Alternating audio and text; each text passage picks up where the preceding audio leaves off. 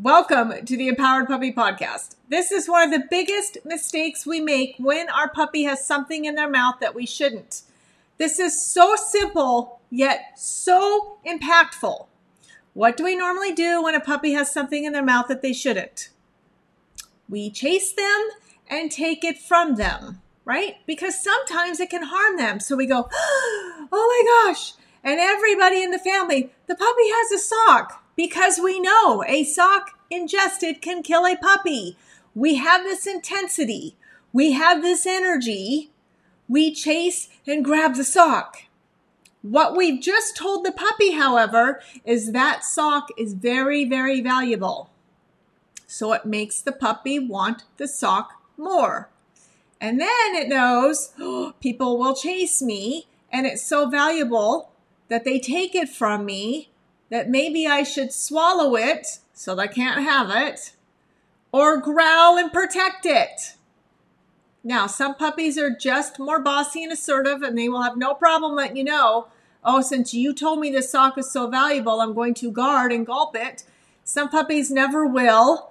Some will. It depends on their personality and temperament, just like with people. Some people are more assertive and will stand their ground, others will not. So you need to understand that about a puppy. If we continue to put them in that position, some puppies will stand their ground.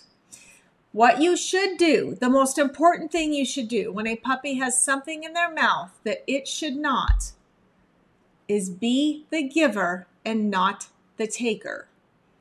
Now you're framing and wiring their brain to this very important concept. Nothing is valuable. That sock is not valuable. The the human children's toy is not valuable. That shoe's not valuable. That slipper's not valuable. That toilet paper's not valuable. That piece of pizza you just stole is not valuable. That's really hard, right?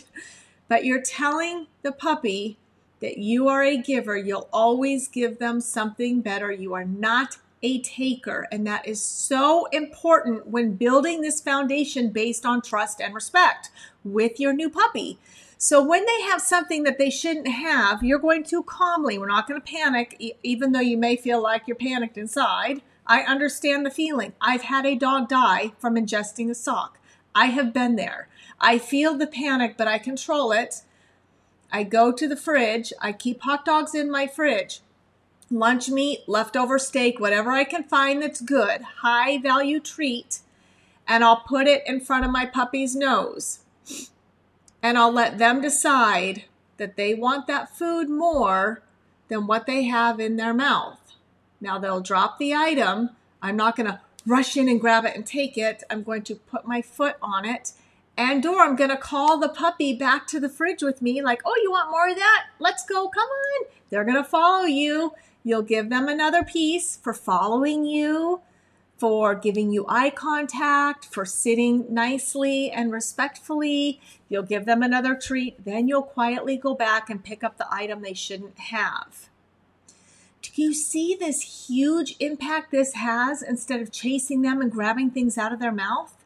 We send our puppies home, our clients, teaching them the treat game. And that's exactly what it does. You start to implement, you'll randomly say at different times, treat.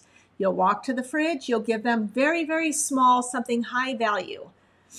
You're just reinforcing this really fun game that every time you say treat, they're going to get something better than they that they normally do not get, okay?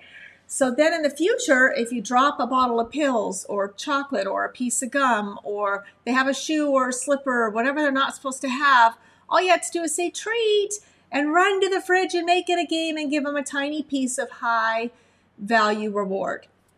Be the giver and not the taker. While some puppies will stand their ground and growl and protect the item that you showed them as valuable, Others will not. And then, it, but the problem is it becomes a problem when they start feeling like they have to protect something because you made it so valuable.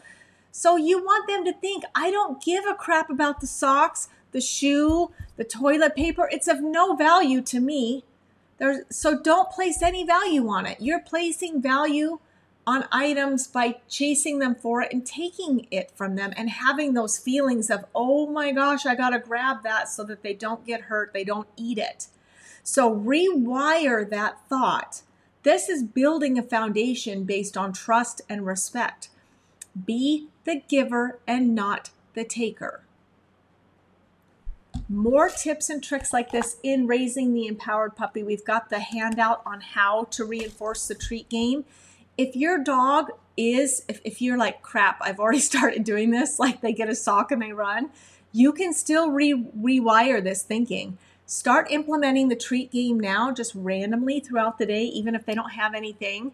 And then slowly keep t- teaching and guiding them this new rule in your family that I'm the giver, not the taker. I don't hold any value on that hat, that sock, that slipper, and they won't either. It's a beautiful thing, and we can control that. So, uh, be the giver, not the taker. Teach them the treat game.